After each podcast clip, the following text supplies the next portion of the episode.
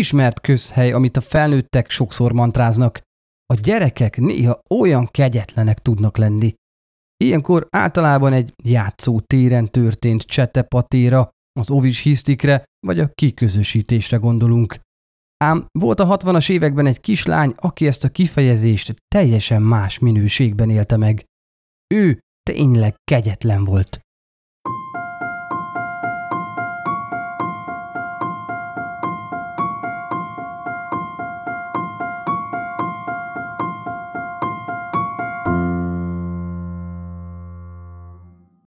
Sziasztok! Szatmári Péter vagyok, és ez itt a Bűntények Podcast legújabb epizódja, ahol a világ egyik legfiatalabb sorozatgyilkosáról, Méri Bellről mesélek nektek. A rész kisgyermekek elleni erőszak bemutatását tartalmazza, meghallgatása senkinek sem ajánlott. A gyerekek ártatlan módon tudnak szívtelennek tűnő dolgokat tenni. Direkt rálépnek egy csigára, túl erősen szorítják a macskanyakát, vagy belerugnak egy kutyába – Történetünk szereplőjéről azonban ez nem mondható el. Az ő véres büntettei ugyanolyan borzalmasak, mint a felnőtteké, vagy talán még szörnyűbbek. 1968. május 25-én szombat délután a négy éves Martin Brown engedélyt kért az anyukájától, hogy kimenjen egy kicsit játszani. Szép kora tavaszi idő volt, és akkoriban a szülők még nyugodt szívvel engedték ki a kicsi gyerekeket is az utcára. A család a Newcastle-i Scotswoodban, Anglia északkeleti részén egy munkás negyedben élt. A környék biztonságos volt, így Martin anyukája rábólintott a fiú kérésére. Történt már ilyen korábban is, hogy a házak között játszott a barátaival, és a kisfiú azt is tudta, hogy vacsora időre haza kell mennie. Martin szülei munkásosztálybeliekként élték az életüket, ami azt jelentette, hogy éjt-nappal látéve dolgoztak, hogy a háború utáni nehéz években tisztességesen fel tudják nevelni gyermeküket. Lassan eljött az este, de Martin még mindig nem ért haza. Egyikőjük sem aggódott túlságosan emiatt. Hétvége volt, és mivel az összes helyi gyerek ismerte egymást, a nagyobbak pedig mindig vigyáztak a kisebbekre, fel sem merült bennük, hogy valami baj érhette. A mai felnőttek el sem tudják képzelni, mennyire más volt abban az időben a gyereknevelés mivel a férfi és a női munkások szinte az egész napjukat a gyárakban töltötték, a kicsik élettere az utca volt.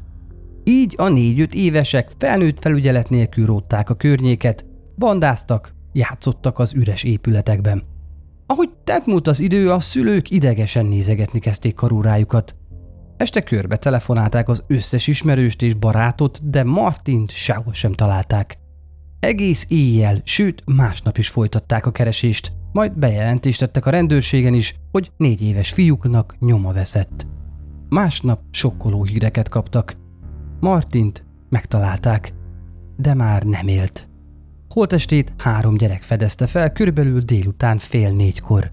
Nem messze az otthonától a Szent Margaret Road 85 szám alatti lakatlan ház emeletén találtak rá. A hátán feküdt, karjai a feje fölé nyújtva. A szája körüli vérfoltokon és habon kívül semmilyen erőszakra utaló jel nem volt látható a testén. Egy John Hall nevű helyi munkás hamarosan a helyszínre érkezett. Ő megpróbálta újra éleszteni, de már nem tudott rajta segíteni. Miközben Hall azon volt, hogy Martint visszahozza az életbe, két helyi lány, a 10 éves Méri és 13 éves barátnője Norma jelent meg a szabahajtajában. A kislányok csak bámulták a férfit, aki minden erejét összeszedve próbálta visszahozni a már jó ideje halott gyereket. Amikor észrevette, hogy figyelik, dühösen elzavarta őket. Azok kuncogva futottak le a lépcsőn, ki a házból, egészen Rita Finleyhez. A nő a megboldogult Martin nagynénye volt. Amikor ajtót nyitott, két mosolygó kislányt pillantott meg, akik széles vigyollal az arcukon elmondták, hogy testvére gyermekét baleset érte. Azt gondolják, hogy Martin, de nem tudják pontosan megmondani, mert csupa vér volt az egész teste.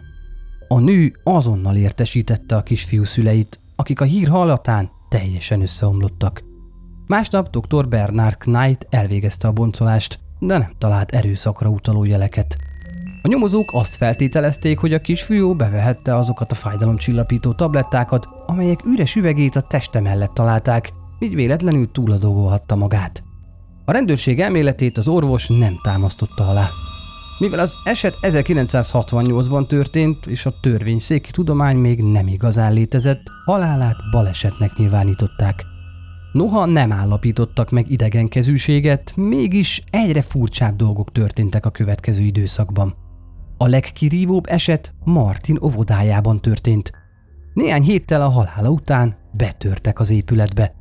A betolakodók úgy jutottak be, hogy lehámozták a palatető cserepeit. Igazi pusztítást végeztek. Összetörték és szétdobálták a teremben a bútorokat.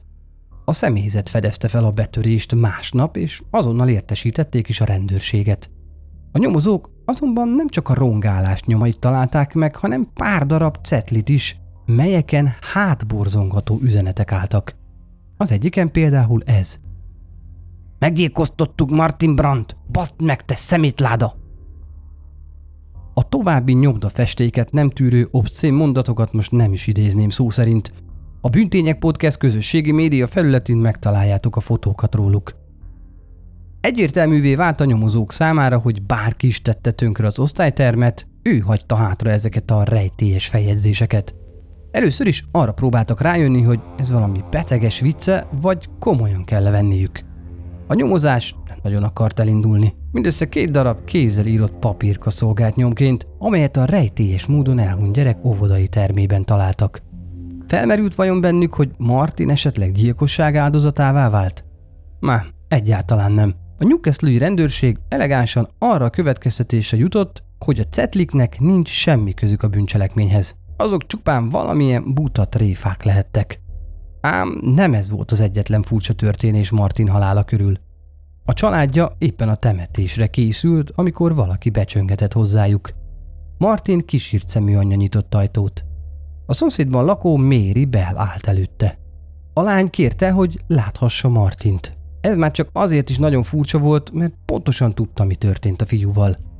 June, az összetört szívű anya megpróbálta elmagyarázni neki, hogy most nem tudnak játszani, mert a kisfiú meghalt de Méri egyenesen a nő szemébe nézve közölte, hogy tudja, hogy Martin halott. Nem akar vele játszani, látni akarja a holtestét a koporsóban. June elképedve csapta rá az ajtót a hátborzongató kislányra, és megmondta neki, hogy soha többé ne menjen oda hozzájuk. Szegény June-nak fogalma sem volt akkor, hogy Méri nem először látta volna a négy éves kisfiú holtestét. Ő volt ugyanis az egyik kislány, aki közvetlenül azután érkezett az elhagyatott házhoz, hogy a két helyi fiú rátalált. A másik kislány Norma Joyce Bell volt. A lányok nem voltak rokonok, annak ellenére, hogy a vezeték nevük megegyezett. Korábban, május 26-án pedig, amikor megérkeztek az elhagyatott házban, valójában a tett helyre tértek vissza. De lássuk, mi is történt pontosan. Méri becsalta Martint a házba, cukorkát ígérve neki. A gyanútlan gyermek jól ismerte a szomszédlányt, így eszében se jutott, hogy esetleg árthat neki. Miután bejutottak az üresen álló épületbe, a poros lépcső felé vették az irányt, ugyanis az emeleten volt beígérve a rengeteg édesség. A kisfiú hűségesen követte a lányt. Amikor felértek, Méri azonnal rátámadt a fiúcskára, és puszta kézzel megfojtotta. Gondoljunk csak bele, mennyi esélye lehetett egy ilyen kicsi óviskorú gyermeknek egy tíz évessel szemben. Egyszerűen semmi. Méri ezután elhagyta a helyszínt, majd másnap barátnőjével, Normával visszatértek. Mire odaértek, két helyi fiú már megtalálta a holttestet. Nem sokkal később Méri és Norma betörtek az óvodába, és hatalmas rombolást végeztek. Igen, ők hagyták ott azokat az üzeneteket is, amelyekben beismerték Martin meggyilkolását, és megígérték, hogy újra ölni fognak. A rendőrség ugyebár azt feltételezte, hogy ezek az üzenetek csak morbid tréfák. Az óvodában mondjuk ezek után riasztórendszert szereltek fel, hogy távol tartsák az esetleges vandálokat. Eközben Méri azzal dicsekedett osztálytársainak, hogy ő ölte meg Martin Brown-t. De mivel a lány köztudottan hazudós volt, így senki sem vette igazán komolyan egészen addig, amíg egy újabb kisfiú holtan nem került elő. Pár hónappal Martin Brown temetése és néhány héttel az óvodai rongálást követően a lányok újabb erőszakos cselekményeket kezdtek tervezgetni. A gyanú egyáltalán nem terelődött rájuk, így azt gondolták, bármit megúsznak majd büntetlenül. 1968. július 31-én Norma és Méri együtt játszottak a parkban, amikor összefutottak a három éves Brian Howe-val, aki egyedül intázott. Látásból már ismerték a kisfiút. Igen, akkoriban már három éves kisgyerekeket is kiengedtek egyedül. Ahogy a nagyszüleim is mindig mondták, azokban az időkben sokkal jobb volt a közbiztonság. Akkoriban senki sem zárta be az ajtót, mégsem történt soha semmi rossz. Persze ez nem igaz. A múlt sokszor ugyanolyan szörnyű, mint a jelen. Vagy talán még rosszabb. A lányok egy elhagyatott, gazzal benőtt telekre csalták a kisgyermeket. Találtak egy a beton tömbök által elrejtett kis helyet, amire nem lehetett az utcáról rálátni. A kisfiú azt hitte, hogy bujócskázás lesz, ám ehelyett Méri rátámadt az apróságra. A kicsi semmilyen ellenállás sem tanúsított, amikor a lány hideg ujjai ráfonódtak vékony kanyakára. Valószínűleg fel sem fogta, mi történik vele. Hiába próbált levegőt venni, Méri szorítása ezt nem engedte. Először csak sóhajtozni próbált, aztán már csak hörgés jött ki a kis száján. Mire egyáltalán megijedhetett volna, holtan esett össze a magasra nőtt fűben. Hirtelen csend lett. A lányok összenéztek, mindkettejük arcán kaján vigyorült. Sajnos itt nem állt meg a rémségek sorozata. Méri elővette táskájából az otthonról elcsent törött tollót. Marokra fogta, majd egy hirtelen mozdulattal belevágta azt a kisfiú ernyet combjába. A lányok az arcát figyelték, de az meg sem rebbent. Ezt követően Méri felhasította a lábán az izmokat és széttrancsírozta az idegeket. A péniszét pedig egyszerűen levágta. Az egész úgy festett, mint egy általános iskolai boncolás, ahol békákat beleznek ki, csak hogy itt a három éves Brian volt terítéken. Miután kiélték bestiális vágyaikat, mintha mi sem történt volna, elhagyták a helyszínt. A nap további részében tovább kóboroltak a környéken, hintáztak, szaladgáltak. Pár óra múlva feltűnt a kis Brian nővére. A lány kétségbe esetten futott oda hozzájuk, és arról érdeklődött, látták-e fivérét. A lányok cinkosan összenéztek, és azt felelték, hogy nem. De szívesen segítenek a keresésben. Átkutatták a környéket, majd Méri rámutatott a beton tömbökre, amely mögé a holttestét rejtették. A barátnője Norma azt mondta, hogy á, úgyse lesz ott. Így Brian nővére nem nézte meg a helyet, hanem tovább kereste a kisfiút. Mivel a lányok nem jutottak eredményre, így este már a család és a barátok is keresték a kisfiút.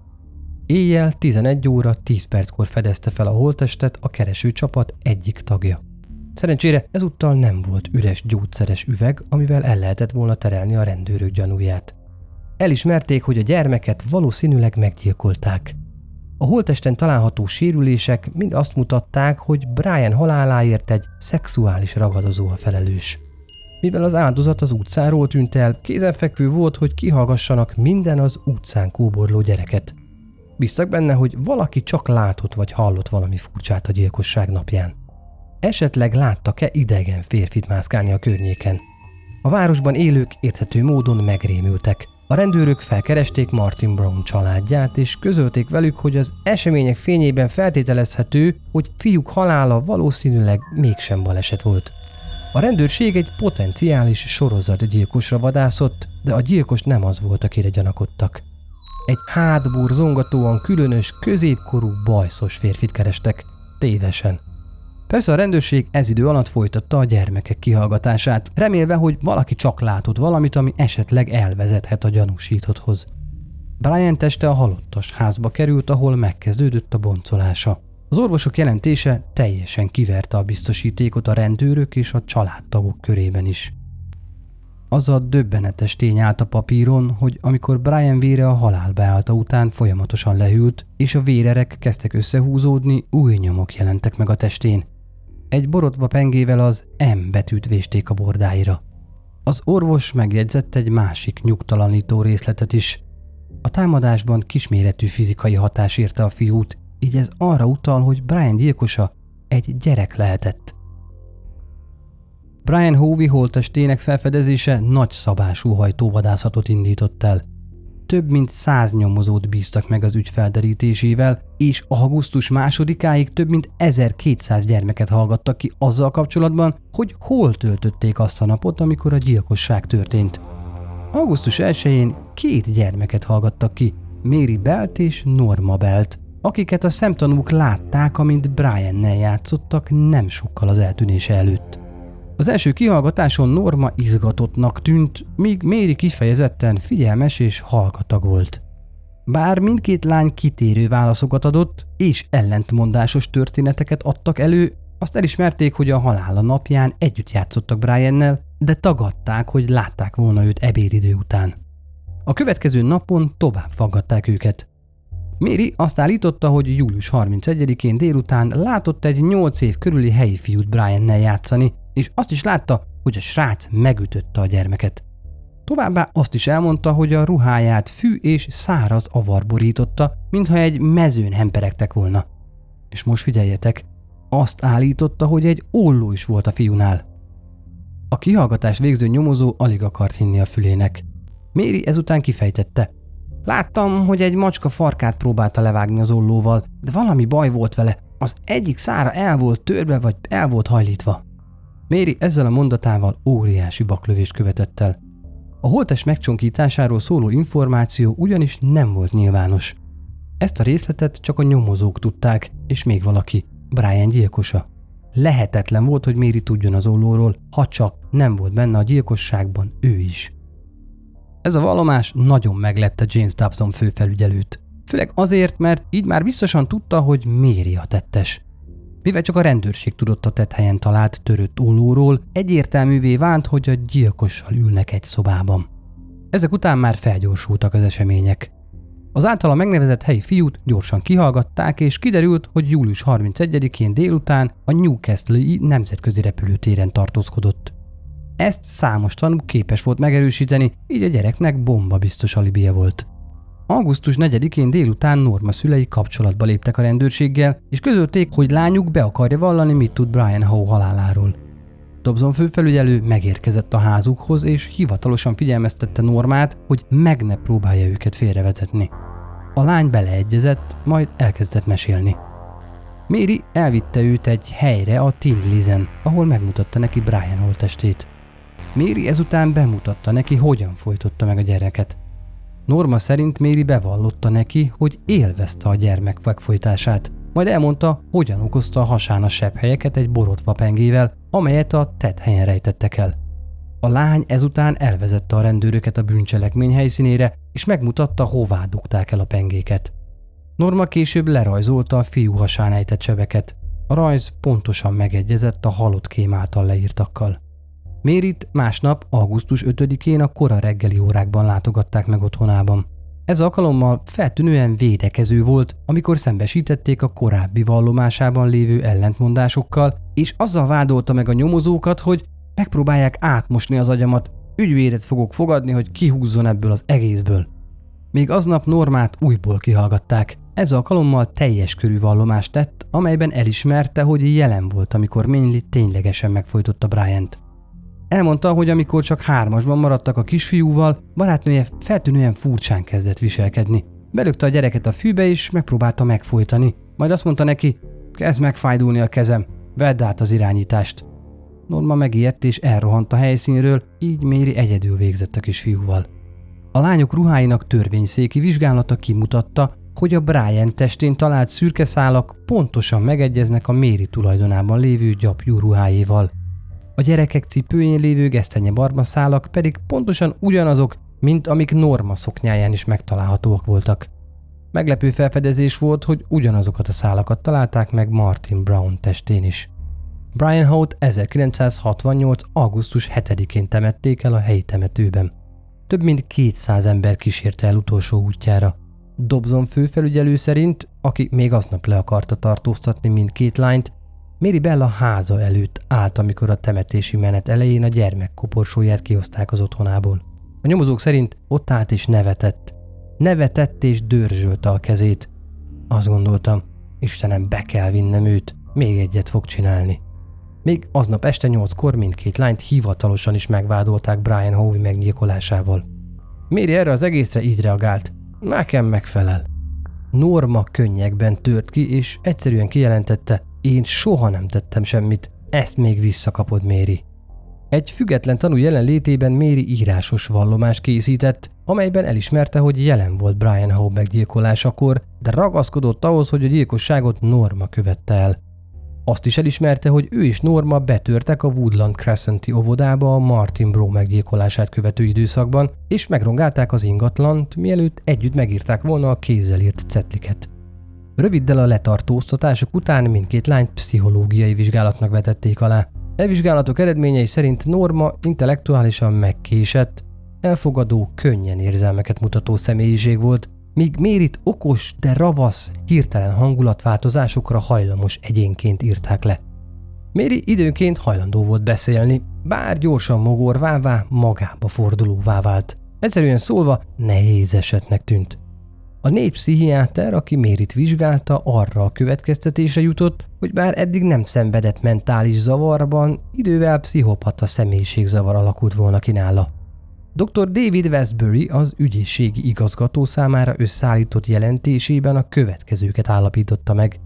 Méri szociális magatartása primitív, behízelgő, manipulatív, zsarnokságra hajlamos. Méri Bell és Norma Bell pere 1968. december 5-én kezdődött. Mindkét lány esetében Ralph Kucsák volt a bíró, és mindketten ártatlannak vallották magukat a vádakban. A védők tiltakozása ellenére a bíró már az első tárgyalási napon felfedte a gyilkossággal vádolt lányok kilétét, és engedélyezte a nyilvános tárgyalást. Emiatt a média nyilvánosságra hozhatta mindkét lány nevét, életkorát és fényképeiket. Mindketten civil ruhás rendőrnők mellett ültek a bíróság közepén, jogi képviselőik mögött. A tárgyalás 11 óra 30 perckor kezdődött. A vád 6 órán át ismertette a bűncselekmény részleteit az esküdtekkel. Azt is hozzátette, hogy a gyilkosságok jellege és a vádlattok életkora miatt gyötrelmes feladat előtt állnak. Majd bemutatta a két gyilkosság közötti hasonlóságokat, amelyek arra utaltak, hogy mindkét fiút ugyanaz az elkövető vagy ugyanazok az elkövetők gyilkolták meg. Lyons felvázolta mindkét haláleset körülményeit és a vádlottak bűnösségére utaló bizonyítékokat. Bár Lyons beszédében elismerte, hogy a vádlottak korkülönbsége ellenére Méri volt a dominánsabb ketteik közül, azt állította, hogy mindkét lány egységesen cselekedett és egyformán bűnös volt. Mindkét gyermeket kizárólag a gyilkosság öröme és izgalma miatt tölték meg. Majd hozzátette, mindkét lány jól tudta, hogy amit tettek, az helytelen, és az is, hogy ennek előbb-utóbb komoly következménye lesz. Még mielőtt rátérnék az ítélet hozatal részleteire, nézzük meg közelebbről milyen történések kellettek ahhoz, hogy Méri ilyeneket cselekedjen. A lány sorsa pedig maga volt a tragédia. Finoman fogalmazva nem éppen ezüst kanállal a szájában született. Az élete épp ellenkezőleg indult. Egy Betty nevű 16 éves prostituált gyermeként látta meg a napvilágot. Az anyuka állítólag azt mondta az orvosoknak, hogy vegyék el tőlem ezt a valamit, amikor először meglátta az újszülött lányát. Bettinek fogalma sem volt arról, hogy ki az apa, és Tini létére nem Méri volt az első gyermeke. Pár évvel később saját nővére kellett, hogy hazalopja a kislányt, mert az anyja egyszerűen elajándékozta egy közelben lakó hölgynek, pont úgy, mint régebben a nem kívánt kölyök macskákat volt szokás. A nőnek nem lehetett saját gyermeke, és kétségbe esetten örökbe akart valakit fogadni. Talán mindenkinek jobb lett volna, ha sikerül ez az idézőjeles adoptálás. De sajnos, amikor Méri nővére bekopogtatott hozzá, vissza kellett, hogy adja a kislányt. Mérinek furcsa kapcsolata volt az anyjával. Egyrészt Betty nem akarta őt, viszont amikor a rokonok felajánlották, hogy befogadják a kislányt, a nő hallani sem akart róla. Lényegében Mérinek többször is esélye lett volna arra, hogy rendes körülmények között, normális családban, szeretetben nőjön fel. Sajnos azonban anyja önzősége nem engedte, hogy a lány mással élje az életét. Az biztos, hogy ha hagyta volna, hogy elmenjen Méri, talán ezek a borzalmas dolgok meg sem történnek. Vagy ki tudja. Mérinek voltak furcsa dolgai. Szinte vonzotta a baleseteket. Egy alkalommal kiesett az ablakon, egy másik alkalommal pedig véletlenül túladagolta az altatót, ami miatt kórházba is került. A szomszédok azt állították, hogy a saját szemükkel látták, amint Betty dobta ki őt az ablakon. Az esés következtében súlyosan megsérült a gyerek feje, később ezen magyarázták pszichopata viselkedését. Ha jobban megvizsgáljuk ezeket a furcsa baleseteket, egy érdekes pszichiátriai körkép vonalazódik ki. Szimplán azt hihetnénk, hogy az anyja el akarta tenni Mérit lábalól. Azonban ez nem volt ilyen egyszerű. Az anya a Münchhausen szindróma egyértelmű tüneteit mutatta. Élvezte a szimpátiát és a figyelmet, amelyet akkor kapott, amikor a lányát szerencsétlenségek érték. Valószínűleg ő is ki volt éhezve az emberek kedvességére és együttérzésére, emiatt nagyon tetszett neki, amikor minden szimpátia ráirányult. A kislány élete azonban ezek ellenére sem lett könnyebb. Későbbi beszámolói szerint édesanyja már négy éves korában elkezdte futtatni. Ezt ugyan a családtagok soha nem erősítették meg, de nem tartom elképzelhetetlennek. A fizikai abúzus mellett rengeteg lelki trauma is érte alig pár év alatt. Egészen közeli szemtanúja volt például annak, ahogyan öt éves barátját elgázolta egy busz. Társa a szeme láttára halt meg. Figyelembe véve az életének minden borzalmát, a rokonai egyáltalán nem lepődtek meg azon, hogy tíz éves korára furcsa gyerek lett belőle. Visszahúzódó, ugyanakkor manipulatív, és mindig valamilyen erőszakos cselekedeten törte a fejét. Talán ezek a tényezők együttesen vezettek ahhoz a személyiséghez, amivé méri vált. Lehet pont ezek miatt vonzódott annyira a halálhoz és a kegyetlenkedéshez. Amikor elérte a tíz éves kort, már többet szenvedett, mint a legtöbb ember egész életén át. Persze ez nem mentesíti őt a szörnyű tettei alól. Mivel nem volt senki, aki megmenthette volna családi környezetéből, vagy segített volna neki feldolgozni az őt ért traumákat, Méri más kisgyerekeknek kezdett fájdalmat okozni. Ez volt a torz módja annak, hogy visszaszerezze a hatalmat és az irányítást, amit erőszakkal elvettek tőle. Már hetekkel az első gyilkossága előtt is furcsán viselkedett. Már hetekkel az első gyilkossága előtt is furcsán viselkedett. 1968. május 11-én egy három éves kisfiúval játszott, aki leesett a légvédelmi óvóhely tetejéről és súlyosan megsérült. A szülei persze azt hitték, hogy csak baleset történt. Másnap viszont három anya kereste fel a rendőrséget, hogy elmondják, Méri megpróbálta megfojtani a kislányaikat. Az ügyből csak egy rövid kihallgatás és jelentés kerekedett ki. Hivatalos vádat nem emeltek a kislány ellen. De térjünk vissza a bíróságra. A tárgyalás ötödik napján Norma tanúvallomást tett saját védelmében. Tagadta, hogy bármelyik gyerek meggyilkolásában vétkes lett volna, de a kereszt kérdések során elismerte, hogy tudott Méri erőszakra való hajlamáról, és azt is, hogy korábban már támadott meg gyerekeket. Azt is bevallotta, hogy Mérivel megbeszélték, hogy minden kisgyereket megtámadnak és megölnek. Rudolf Lyons kérdésére, hogy Méri megmutatta-e neki, hogyan lehet gyerekeket megölni, Norma bólintott. A gyilkosságban játszott saját szerepéről kérdezve Norma azt állította, hogy soha nem nyúlt a gyerekekhez. A tárgyaláson az ügyész elmondta a bíróságnak, hogy Mary Bell üléseinek uka kizárólag a gyilkosság öröme és izgalma volt. Eközben a brit sajtó a fiatal gyilkost szörnyszülöttként emlegette. Mondanom se kell, hogy az esküdszék egyetértett azzal, hogy Mary Bell követte el a kegyetlenkedéseket, és bűnösnek találták mindkét gyilkosság elkövetésében. Egy bírósági pszichiáter meggyőzte az esküdszéket, hogy a kis Méria pszichopátia klasszikus tüneteit mutatja, és nem lehet teljes mértékben felelősségre vonni tetteiért. Norma Belt viszont bűnrészesnek nyilvánították, aki rossz befolyás alá kerülve vett részt a gyermekülésekben. Végül aztán felmentették. A bíró megállapította, hogy Méri komoly veszélyt jelentett a többi gyermekre, emiatt őt életfogytiglani börtönbüntetésre ítélték. Talán itt véget is érhetne a kisgyilkos története, azonban nem így lesz. Mérit először gyógykezelésre küldték, ami nagyon is hatásosnak bizonyult. Rehabilitációja annyira jó haladt, hogy 1980-ra úgy érezték, hogy helyén való kiengedni. Hamarosan feltételes szabadlábra helyezték, ami technikailag azt jelentette, hogy még a büntetését töltötte, de szigorú ellenőrzés mellett vígan élhette kint az életét. Mary Bell összesen valamivel több mint 11 évet ült a börtönben, így 23 éves volt, amikor kiszabadult. 11 év alig ha tűnik elégnek két kisgyermek megöléséért. Másrészt viszont talán ő egy beteg, szerencsétlen 11 éves gyermek volt, akinek mindennél jobban szüksége lehetett a pszichiátriai segítségre. Amikor kiengedték, az orvosok több későbbi vizsgálat után kijelentették, hogy Méri kigyógyult erőszakos hajlamaiból, és alkalmas arra, hogy újra bekapcsolódjon a társadalomba. Most azért egy picit gondoljunk vissza három éves áldozatára, és arra, hogy mit művelt vele. Annak ellenére, hogy Méri idő előtti szabadulását szigorú megfigyeléshez és feltételekhez kötötték, a sajtót feldühítette, hogy mindössze 11 évvel megúszta a két rendbeli kegyetlen gyilkosságokat. A hatóságok igyekezték elkerülni a média cirkuszt, ám a sajtó rászállt a lányra. Annyira elfajultak a dolgok, hogy végül új személyazonosságot kapott, hogy legyen esélye egy tisztességes életre. Ennek ellenére többször is kénytelen volt elköltözni, hogy meneküljön az újságírók és a paparazzik elől. Ám ahogyan ez lenni szokott, valahogyan mindig sikerült a nyomára bukkanniuk. Méri anyja ebben a szituációban sem volt a helyzet magaslatán. Betty ugyanis eladta a történetet. Olyan jegyzeteket és feljegyzéseket kínált a sajtó embereinek, amelyekről azt állította, hogy Méri írta őket.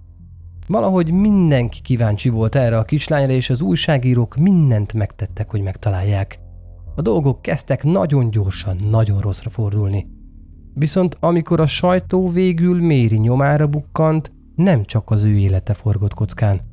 1984. május 25-én, pontosan 16 évvel azután, hogy kioltotta egy kisgyermek életét, Méri egy kislány szült. Az anyának és lányának menekülnie kellett az otthonukból, amikor egy oknyomozó riporternek sikerült a nyomukra bukkannia. Mérinek el kellett tűnnie, nem csak a saját, hanem a gyermeke biztonsága érdekében is. Feladták addig életüket, és egy új városba költöztek. Ezek után látszólag normális életet éltek, békében, távol a bulvár sajtótól. Ám őket nem lehet csak úgy lerázni. 14 évbe telt, de az újságírók újra rátaláltak. A gyilkos nő lánya egyébként egészen 14 éves koráig semmit sem tudott anyja bűneiről. Nem telt el azonban sok idő, paparazzik hada vette körül a házukat, és néhányan még az előkertbe is letáboroztak. Mivel a fiatal lány nem értette, mire ez a nagy felhajtás, Mérinek nem volt más választása, el kellett mondania az igazságot. Végül a családtagoknak ágyneművel a fejükön kellett menekülniük a házból, hogy elrejtsék az arcukat a kíváncsi szemek és a csattogó fényképezőgépek elől. A brit emberek minden alkalommal valósággal itták ennek a sztorinak a szavait. Imádták a gyilkos kislány legendáját, és ahogyan a kesejük várják a döghúst, ugyanúgy várták az emberek a friss híreket Mériről. A nő története olyan felkavaró és hátborzongató nyomot hagyott egy egész generáció tudatában, amit soha semmi sem lesz képes kitörölni. Sokan úgy gondolták, hogy maga a maffia fog a végén igazságot szolgáltatni, ha Méri vagy a lánya identitása köztudottá válik. De a maffiát nem igazán érdekelte ez a fajta igazságszolgáltatás. 2003-ban egyébként lejárt volna az az időszak, ami jogilag lehetővé tette Méri számára az anonimitást. A nő retteget, hogy a nyomára bukkannak, így még két évvel a határidő előtt, 2001-ben sikeres bírósági eljárást indított, hogy megmaradhasson a névtelenség homályában. Sokak szerint felháborító, hogy az elkövetett rémségek ellenére békés családi életet élhet évtizedeken keresztül. Gyakorlatilag pár év börtönben megúszta a két kisgyerek könyörtelen és brutális meggyilkolását. Még mindig egy ismeretlen helyen él, egy másik személyazonosság védelme alatt. A szomszédjai talán nem is sejtik, hogy a mellettük lakó kedves idősödő hölgy egy kegyetlen és brutális gyilkos. Sokan úgy érzik, hogy Mary nem érdemel védelmet. June Richardson, Martin Brown édesanyja szívszorító szavai elgondolkodtatóak. Minden róla szól és arról, hogy meg kell őt védenünk. Áldozatként mi mit kapunk? Semmit. Akárhogy is, Mary Bell ma is a brit kormány védelme alatt áll. Érdekesség, hogy az egyes elítéltek személyazonosságát védő bírósági döntéseket nem hivatalosan Mary Bell rendeletnek nevezik. Ti mit gondoltok? A nőnek élete végéig a rácsok mögött kellett volna maradnia? Vagy fiatal korára és hányattatott gyermekkorára való tekintettel megérdemelte a második esélyt? Bármi is legyen a véleményetek erről az ügyről, azt hiszem egy dologban mindannyian egyetértünk. Itt nincs igazság. A kislány tettei borzalmasak és brutálisak, de egy másik olvasatban mégiscsak egy gyermekről van szó, aki fiatal kora ellenére rengeteg tragédián ment keresztül. Biztos vagyok benne, hogy lelkén a legsúlyosabb sebet az ejtette, hogy tulajdon anyja sem szerette. Az viszont biztos, hogy két ártatlan kisgyermek életét vette el, akik már sosem nőhetnek fel. Írjátok meg kommentben, hogy ti mit gondoltok az esetről. Bűnösnek találjátok a lányt, vagy csupán a neveltetése miatti traumák okolhatóak az elkövetett szörnyűségekért? Köszönöm, hogy most is velem tartottatok, a részt Szilágyi Perjesi Réka írta. Találkozunk a következő epizódban. Addig is, sziasztok!